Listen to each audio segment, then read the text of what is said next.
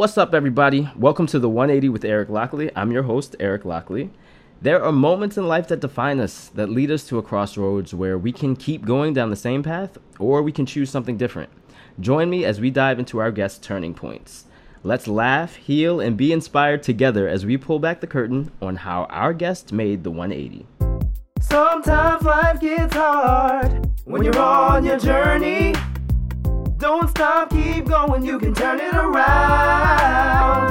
The 180, yes, it's a big change. The 180, your life won't be the same. The 180, you can do it. Say yes to your beautiful future. The 180, yeah.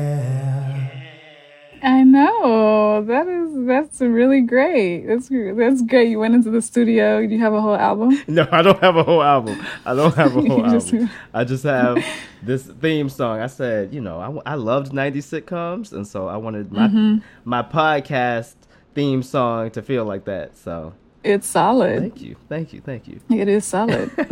well, you're here already, but I've got Wayétu Moore in the house, author, writer incredible social social entrepreneur, which I saw that and I was like, oh, social entrepreneur. I love that term.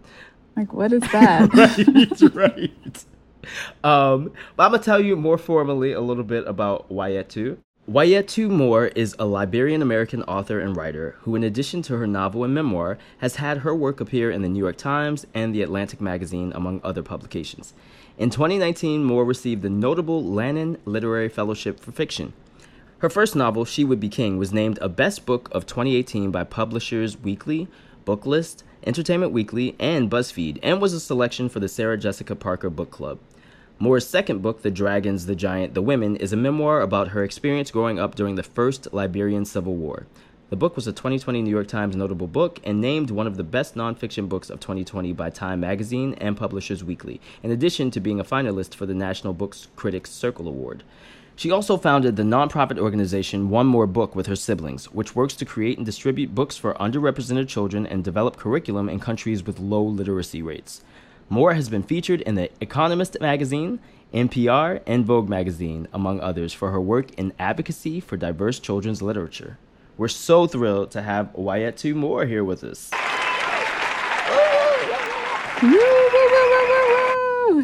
How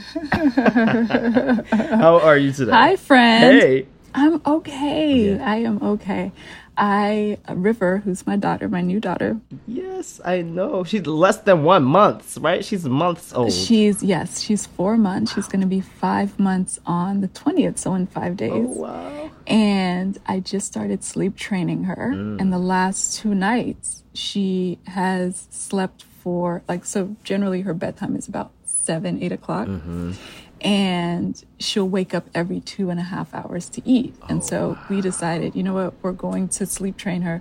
Sleep training is actually kind of cruel because you essentially have to lay a baby down mm-hmm. and then wait for them to fall asleep. And so they fuss and they cry, and you can't go in. You go in like every five, ten minutes, just like pat them, say, I love you, just to give them assurance, yeah. but you can't pick them up. And so the first night, she cried for about 10, 15 minutes. Maybe 10 minutes. Let me not. maybe 10 minutes. For about a half hour. Right. You don't want it to sound. Yeah, yeah, yeah, yeah. No, people do that. Really? So she, she cried for about 50, yeah, she cried for about 10 minutes and then she just fell asleep. It's called crying, the cry it out method. Mm-hmm. And there's actually like a scientific term for it as well. And then after that, she was fine. So she slept from 7 to midnight. And then I woke up, gave her a feed, wow. and then midnight to 5 a.m. I know. That is impressive. I know. So I say that to say I generally am exhausted and need rest, yeah. but today I feel energized oh. and good and ready to talk to you because I've had I've had sleep. Had... Even though last night she was a bit resistant before like the eight nine o'clock period, mm-hmm. but yeah, the sleep so training is working. Here, here we are. Here we are. Wow. Mm-hmm. Well, thank you for sharing that. And oh, please give River a little hug for me. I will. Oh, oh, I will. She's so sweet. Yes, and I love the name River. I mean, for so many reasons, but yeah, it's beautiful. Mm-hmm. Thank you. You're welcome. So we're gonna play. It's a good thing that you're well rested because we're gonna play a little game. It's game time on the 180. The name of the game is. A book is a book by any other name. Intrigue, right? So, w- what we're gonna do is there are these are titles of mm-hmm. books by African and African American female authors, and instead of you know the book being the actual title that we all know and love, mm-hmm. I've used a thesaurus to find other words for the titles of the books. So we're gonna try the first one and see if you catch on, Okay. and if not, I'll yeah I'll just tell you what it is. But I think I think you got this. You got this, and you will win a the 180 mug because you're so genius. And Oh, and I love tea. Yes. Well, you we have a, a mug with my name on it, but for you. Um, so the first one is that group's gaze was fixed on Yahweh. Do you know Their what eyes are watching God. Yes. yes. But that was easy. got that. Yeah, yeah. Okay, they all might be that easy. 'cause, you Okay. know. Okay, number two. I'm aware of the reason the restrained fowl serenades. I know why the cage bird sings. That, that's correct. That is correct. okay. Um, all right, I'm gonna try to. They're all so easy. Okay, this one is a one-word title. Beloved. no, see, you get on my nerves. Yes, that is right. Yes, what, what how was, did you do what that? was the thesaurus word? That means I made it so easy. no, what what was the what was the word that you chose? So, so I had options. I was gonna say "dear one," Yeah. and I think Well, you would have got it. No, okay. If I I- was just thinking of one word one word Right. titles. Right. I mean, I had options. So, dear one was an option. Love of my life was an option, and then treasure was an option. I that all to lead you to beloved. But you, Yeah. all I had to say was one word. Okay. I, I, I'm not even. I'm not going to give you a clue because you're getting them so quickly. Um, here's the next one.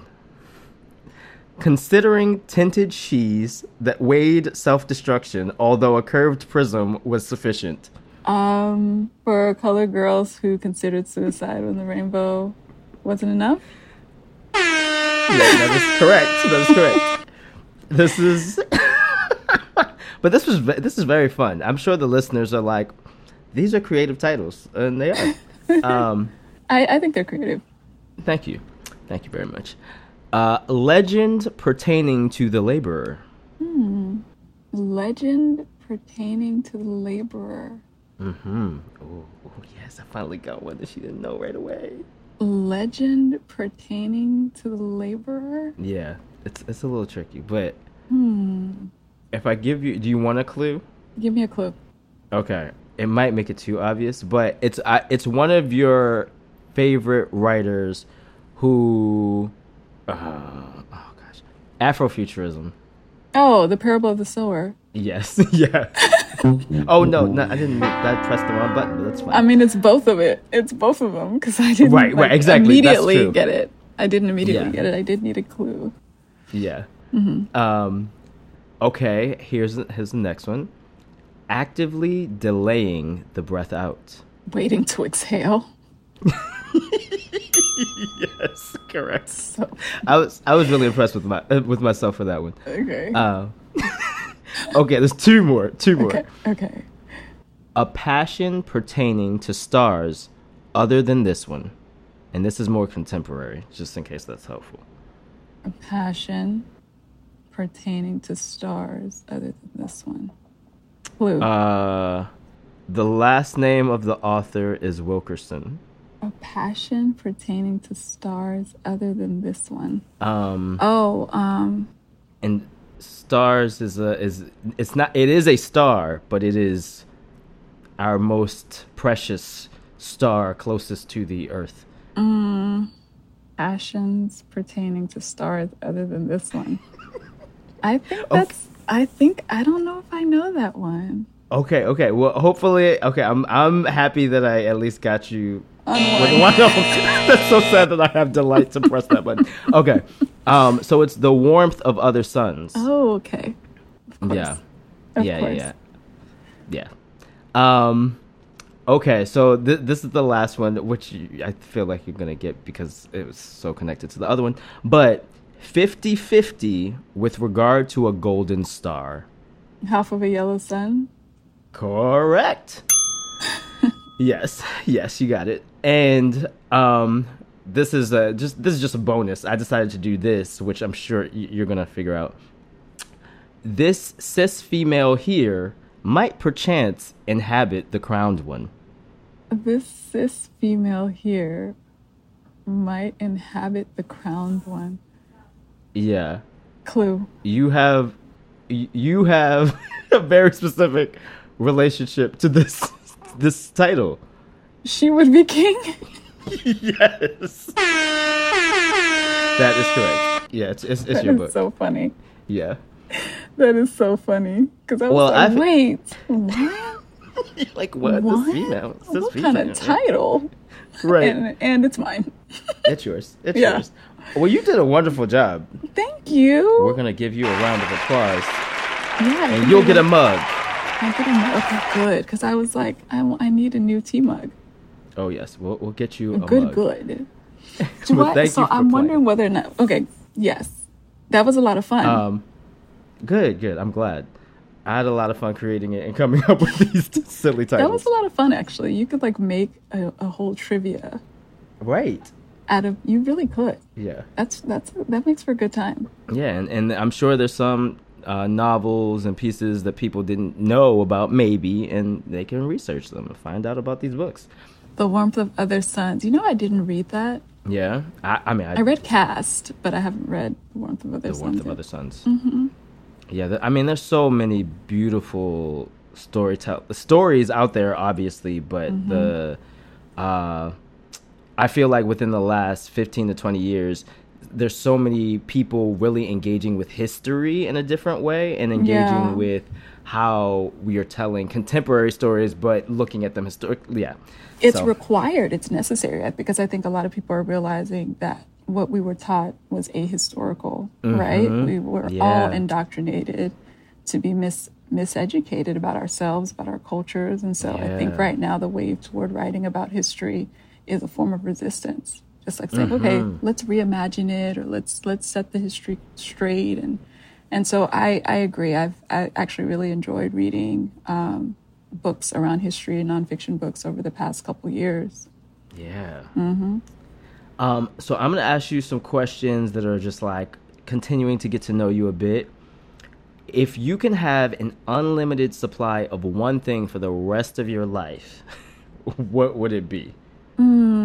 Just like my daughter's hugs. Oh, I just love her so much.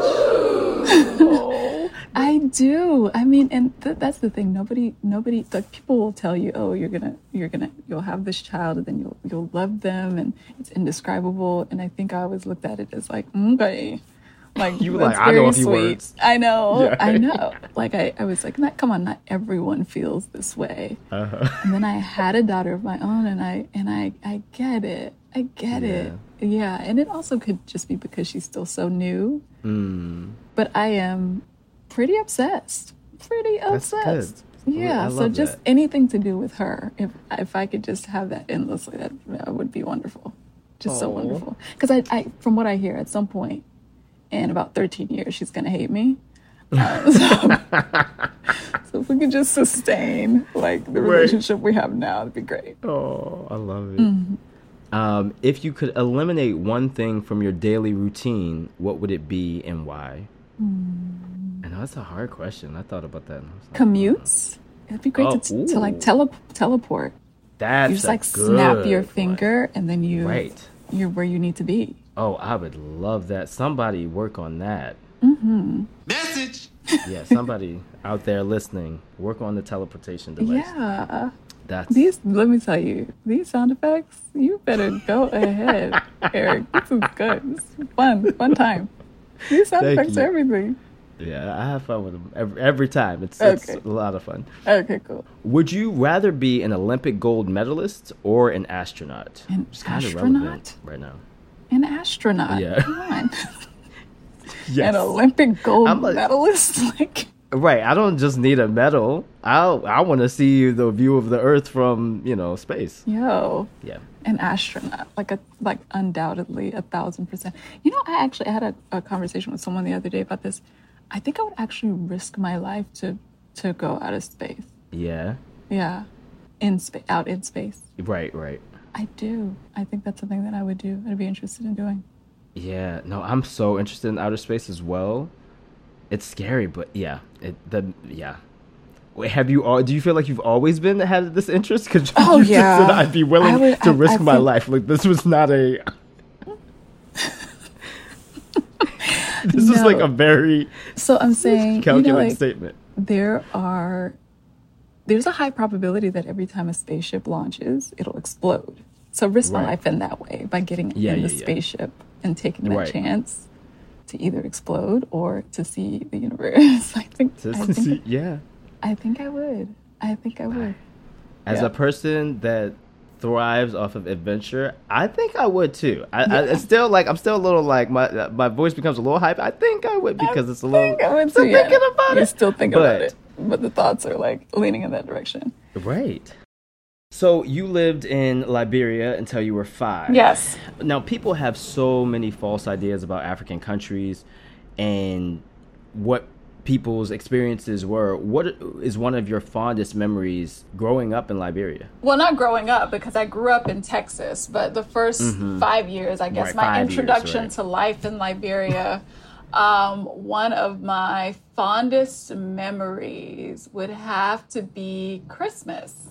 So I remember, so um, Santa Claus or like Daddy Claus, what we called it there. I remember the first two years actually. Actually, my I, I can remember as far back as when I was four years old.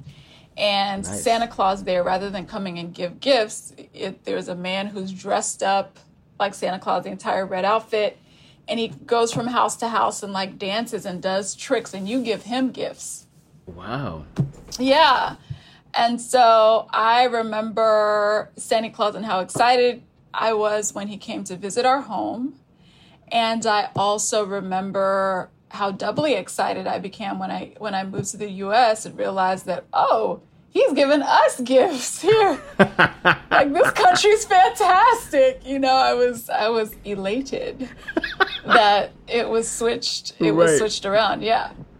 Wow, I love that though. I mean, I I never knew that. So what would happen is he would he would come around and you would have you would be responsible to give him gifts and he would do yeah tricks. He would it's usually like Chris, from my memory it's christmas eve or the day before christmas eve you would I you see. open your door and it's always nighttime and there's a, there are a lot of parties going on and so it's just a festive time things going on Yeah. outside and you generally hear you'll hear like music playing he has like the boom box so he's playing insert Uh-huh. your latest American R&B or hip hop song or like their more traditional forms of like drumming and he's he comes with the griot devil um the geo geo devil rather.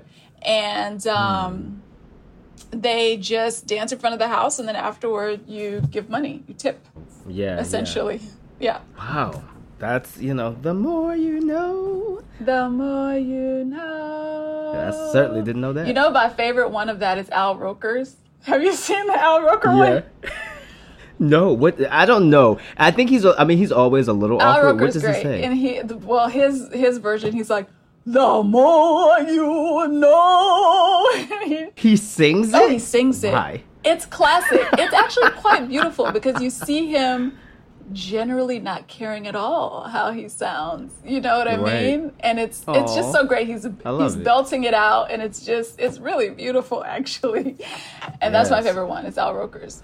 Well, I, we will all continue to aspire to Al Roker's freedom, the way that he felt so liberated we singing. should. The more you know. And that was more bass. The more. The more more you know. Yes. Yes.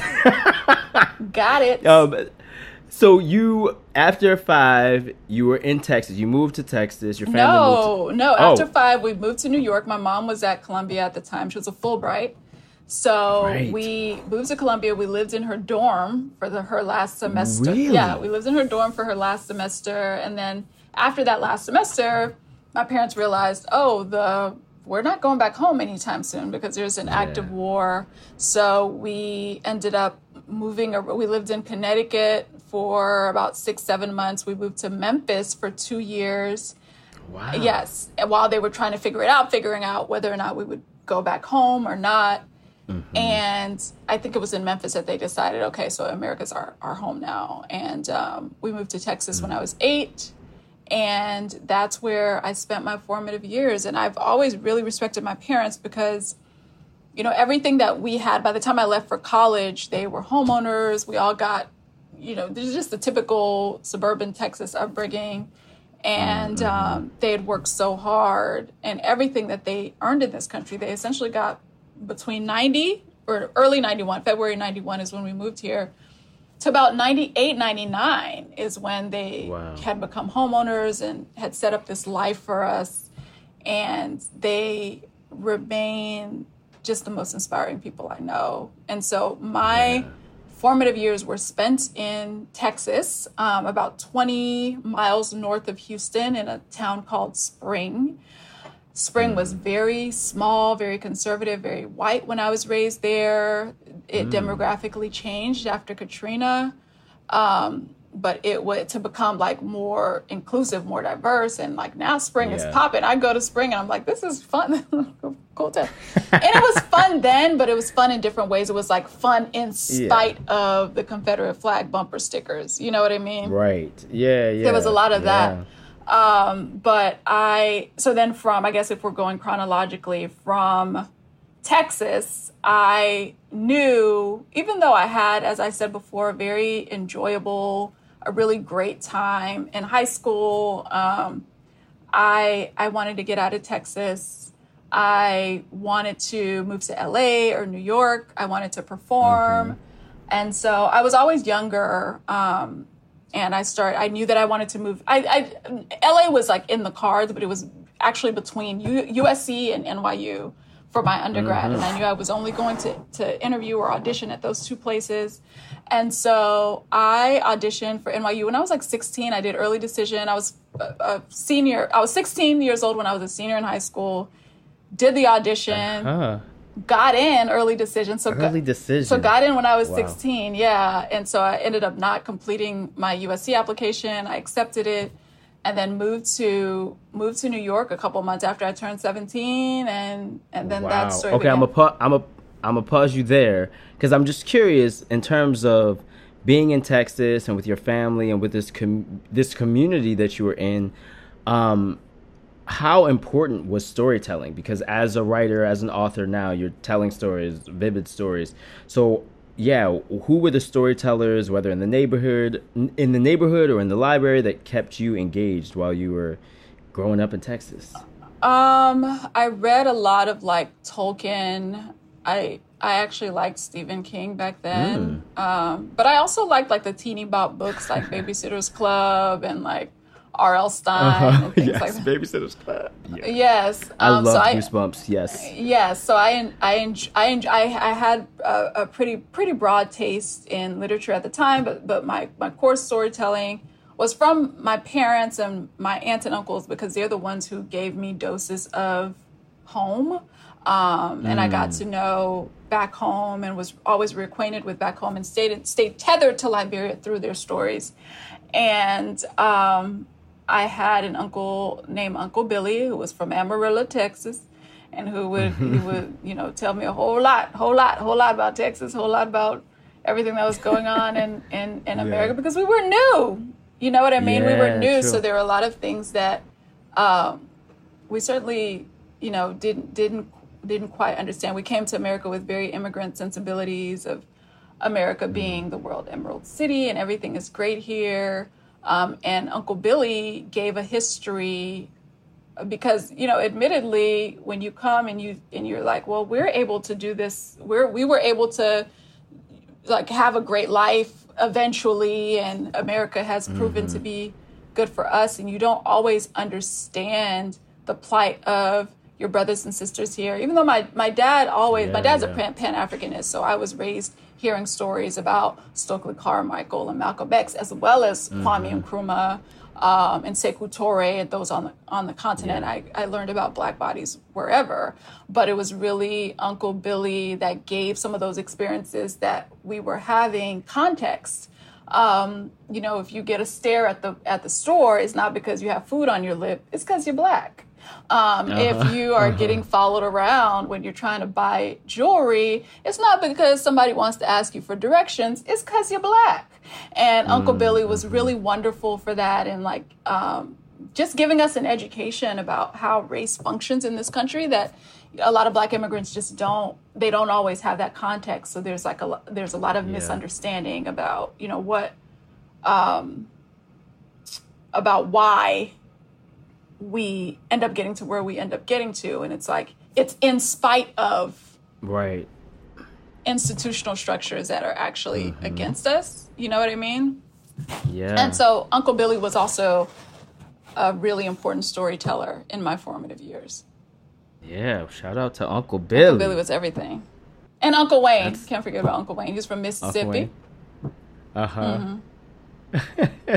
I have an Uncle Wayne too, so I was like, Uncle Wayne. Yeah, um, and that came about yeah. with oh, and Grandpa Paul. So that came about with we had family members who moved to America in like the 70s, 80s. My mom had a sister who moved here. My dad's brothers mm. and sisters moved here. His stepmom moved here, and they all married African Americans. And so our family was very mixed in that way. Yeah. So I was raised with both Liberian sensibilities and African American sensibilities. Um, and we had like white family members as well through marriage. Ooh. Mm-hmm. Okay. Um, so, so that is how I would say how that came, how that came about. And so we were going into like, you got accepted into NYU early decision, which that to me says a lot about your personality at that time that you were one of those early decision kids because that means you were like, I know, I know that I know that I know that I want to go here. Mm-hmm. Um, and so you went to NYU, mm-hmm. Tisch School of Arts. Mm-hmm. That's where we met. Ah, ah, Tishies. Mm-hmm. Um, and then I know you transferred. I did. So I'm really curious about that decision. You went to NYU and then transferred to Howard University. I did. I did. So after my first year, I took a leave of absence and I was working. I was acting in like off Broadway plays. I was modeling and doing different things in the city that mm-hmm. interested me. Because after the first year, I, I, I genuinely was unsure of whether um, acting was all I wanted to do. And so mm. I wanted to just explore, took a leave of absence. So I started acting. Um, I wrote a show of my own, and I guess we'll get back to that with the with the 180 moment. Okay. Um, uh-huh. But we, I wrote a show of my own, and then um, thereafter that experience with the show, with the play, I got really involved in nonprofits and nonprofit work, um, particularly in international development, particularly even more specifically um, with West African countries and most specifically with Liberia. And so mm-hmm. I then just shifted my focus. I wanted to study international development and African contexts. And I wanted to study it in a, a black space, quite honestly, yeah. because everything that I had experienced um, since I was five years old had been just very potent white spaces. And I yeah. wanted to, um, initially, I was like, maybe I can go to school in Ghana. And I had been talking to my family about going to Ghana or moving to Liberia. And mind you, I was like 19 at the time. Right, right, right. And my and my parents emphatically answered, "No, you're not moving to Ghana, but you can go to Howard." And so, right, right. and so, and so, I went to Howard. Um, it was also like dramatically less expensive as well, and spent two years there. Amen. Um, and it was just the best experience of, of one of the best experiences of my life because it really opened my eyes to different things. I was able to see myself uh, see myself it was a mirror in a lot of ways yeah. um, because when you're a suburban girl or a southern girl and you're used to seeing yourself from the lens of whiteness like it, it can right. contort um, your understanding of your identity and the mm-hmm. possibilities of your life and your trajectory and so How- howard was wonderful for message that was a message you were preaching yeah. so so howard was great for that um, and then after howard i actually I so I initially so course to writing. I was um, started doing applications for grad school, was accepted to Columbia's screenwriting program initially, the MFA program. And I decided that I actually wanted to study a, a more broad range of writing.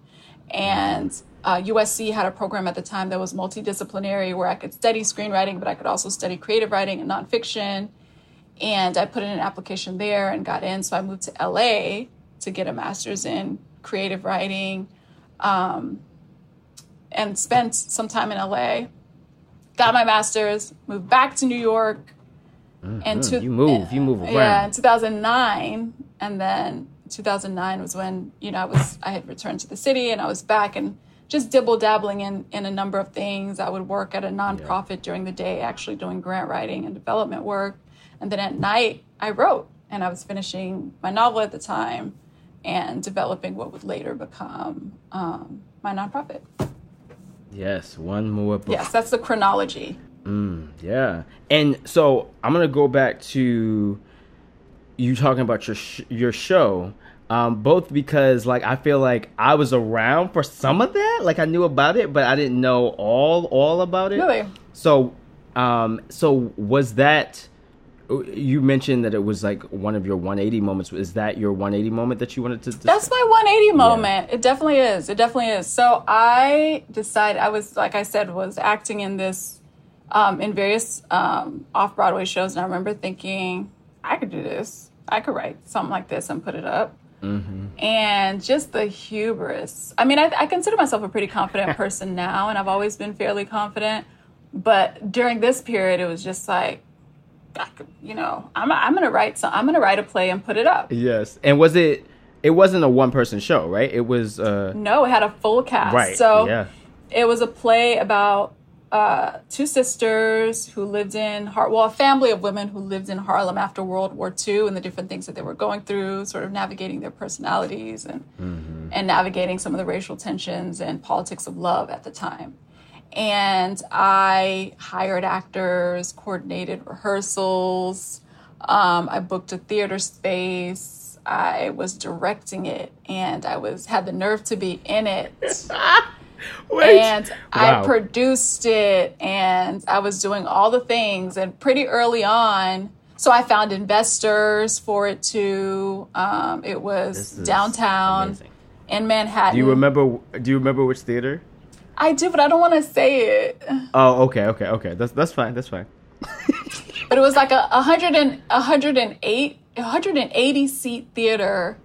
Okay um, on like eight in Astor on in the Astor Place area. Yeah, yeah. Nice. So we, so I, there was just a lot going on. So we, um, opening night, we had there there was a, a lot of hype around this this uh, mm-hmm. this project. Opening night, there were we had had features in like the New York Times and Time Out. New York and and this b- before the before, before the play opened. opened. It said like come see this play by this like what by this Liberian Texan you know playwright and you know it was just hype. Uh-huh. And opening night, yes. all these seats in the theater, and guess how many people were there? I'm gonna say thirty. Lower. Fifteen. Lower. Twelve. There were two people there. No. There were two people oh. there. There were two people there. Yeah. Yeah, yeah, exactly. Oh, and it was did not would not feel. It good. was supposed to run for seven weeks. It ended up running for 2 uh-huh. I couldn't even pay the people who were working with us because like oh. the, these investors who had promised all this money had pulled out. Yeah. Um, and it was it was a devastating experience.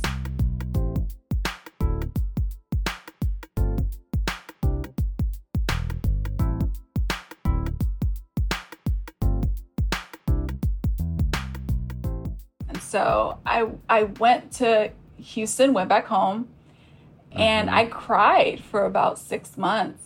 And I remember mm. my parents telling me like, "Hey, you have to." My dad specifically, he was like, "You have to go back to New York. You have to finish school, go back to mm-hmm. NYU, um, and you'll you will figure it out. Like failure is sort of just a part of your journey, but it can't end your journey." Right. Absolutely. And so I began to then reevaluate.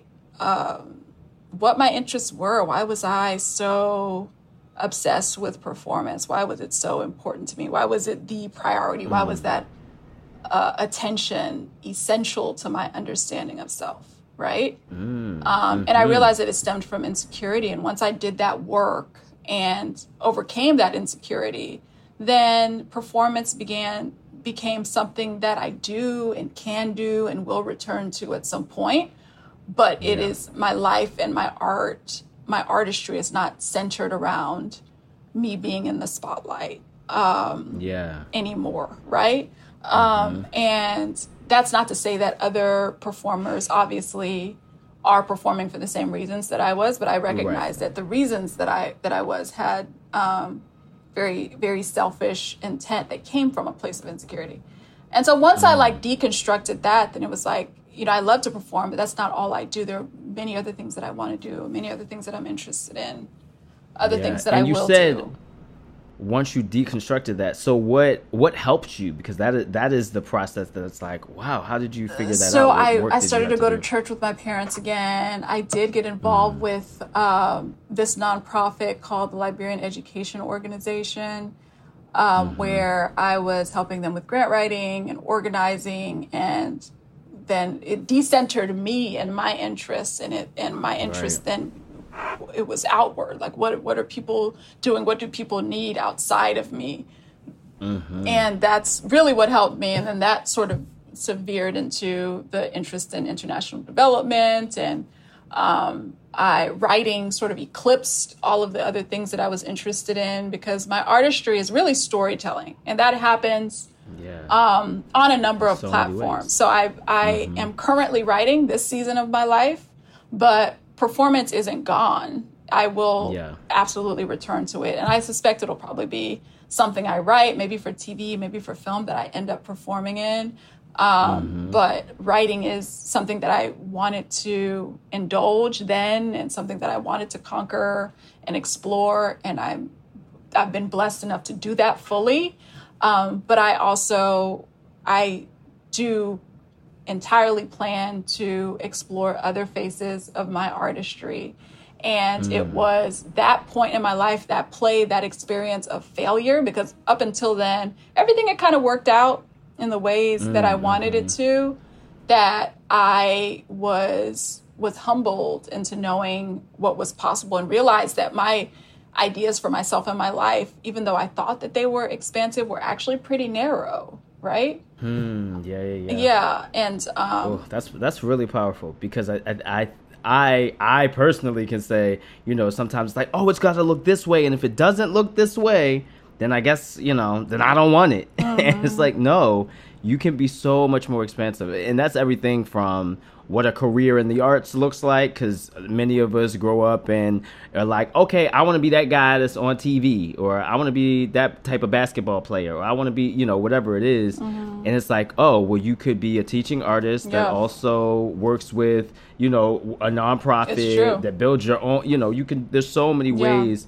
that uh, ideally you can feel fulfilled that aren't immediately uh, the most visible or the most um, celebrated by society. And it's hard, you know, to be fair, it is it is genuinely difficult, you know what I mean? Because we all we all um I think we we have all swallowed the Kool-Aid. Mm-hmm, mm-hmm. of what our lives are supposed to look like. Yeah. And so being an individual when it comes to your trajectory, that's actually that's actually a feat like yeah. really carving out what's for you really determining what you want um, really stripping yourself of ego and trying to find um, the reasons for why our insecurities exist and carving a life yeah. that that doesn't include those insecurities is it's, it's important yeah mm-hmm. wow hallelujah that's that's a word because there's so much that we do to to I mean not just us but society as well as ourselves that are placing on these expectations these expectations of what our life should look like and mm-hmm. and how it should go and it is a very specific and individual process to allow for life to look differently and to find ease and intentionality at the same time around no i'm creating my life and i can change my mind mm-hmm. and it can look mm-hmm. differently than it did 10 minutes ago you know four years ago and that is all a part of the process thank you for sharing that and as having learned the lessons that you learned from that specific failure that then became an opportunity to grow and expand what would you say um, to yeah what would your advice be for to someone who is experiencing that type of failure at this moment th- that type of challenge? Um what would my advice be? I would say like don't don't shy away from the ego work. You know what i mean? Mm, like really trying yeah, to figure yeah. out why why we operate the way we operate why we want the things we want. You know who who trained you? Mm. Like who who educated you? What educated you? Right? What what what was the architect of your insecurities? How much power have you given that architect? Mm-hmm. and how can you go about disarming that architect? You know what i mean? Yes. like that it's yes. hard work. It's hard work. And sometimes it takes a dramatic failure. Sometimes it isn't, you know, you can think that you're doing the work and not. Sometimes it takes just falling flat and falling flat, whether it's professionally or falling flat personally, um, mm-hmm. that is the catalyst for the work. But it's required because so many of us function off of yeah off of insecurities and off of like wanting to prove ourselves wrong or prove the world wrong and mm. and what kind of life is that to live like orbiting around someone else's perspective of you as opposed to really really digging into life and trying to figure out like what like like what why am i here because that's the only question that's important not what do they think but why am yeah. i here you know what i mean yeah. um and so i would say you know you know try to do the work try to deconstruct the ego and try to determine um, the architect, the true architect for your ambitions, and mm-hmm. and make sure it's you. Make sure you're the ones who you're the one who has designed the course of your life, and it isn't mm-hmm. a parent or right. a society or someone's rejection. Um, like make sure it's you. And I think once you do the work, and you know if it wasn't you making it you, you you sort of you know assuming that role um, yeah. Then it could just be so beautiful and vast in ways that you haven't even imagined. And my world, in many ways, opened up. Mm-hmm. It opened up when I realized, like, oh, the, the reason that a stage is so important to me is because of this. So now I'm free enough to say, at some point, I'm going to go back to performance, but not right yeah. now it's just not it's not what i'm interested in doing right now but it is an interest of mine and it'll come right. because i've been in conversation with god and i've been in conversation with the universe and i know that it'll mm-hmm. come i'm certain that it will um, right. it's more or less just a matter of when and and and mostly when i'm ready um, mm-hmm. but i think having those conversations is just so important and we avoid it because those conversations yes. are scary they're yeah. scary they're scary yeah they're scary because we have to admit that we have been someone else. Other things outside of us have been in control. Yeah, yeah. well, you you just I, I, don't know. I gotta press buttons because wow, that's it's powerful. It's really powerful and um, and necessary in helping me in ways. So I know it's helping our listeners too.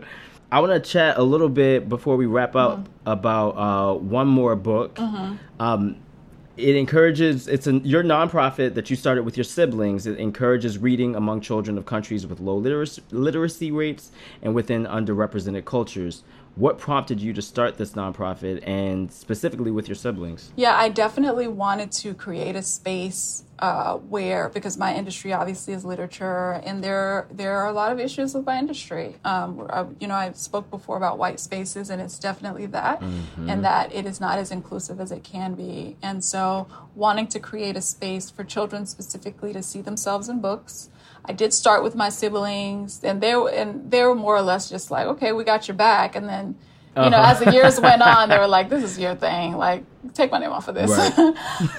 and so um, I it it it it just made me so happy. We published, we opened a bookstore, which unfortunately during COVID I closed down. I went through a process Mm. of shedding skin, um, and I closed that down. So right now, One More Book's principal function is um, is a uh, we we advocate work with ministries of education to get uh, books and curriculum that are culturally sensitive into public schools in the countries where we operate. So that's been a total blessing as well. Yeah, and that I mean, it is amazing. I, I remember.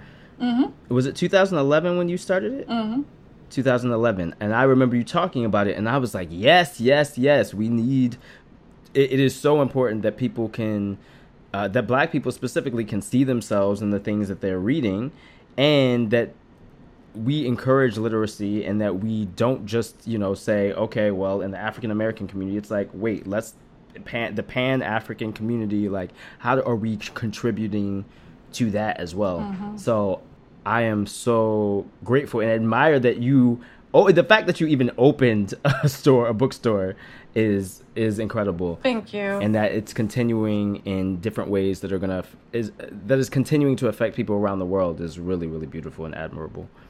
So we end with a quote that I just want to get your response to, and then we'll we'll wrap up.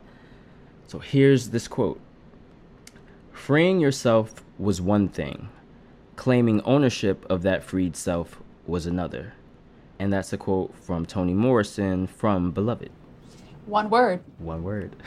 Thank you so much, Eric. This was a fun conversation. Yeah.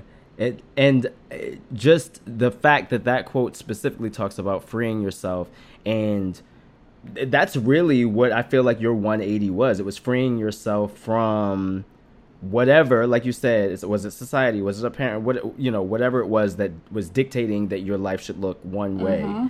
Um, and was really freeing yourself and owning owning your freed self and saying, I'm making the choice. I'm in the driver's seat. So I love that. It's so yeah, powerful. no problem. No problem.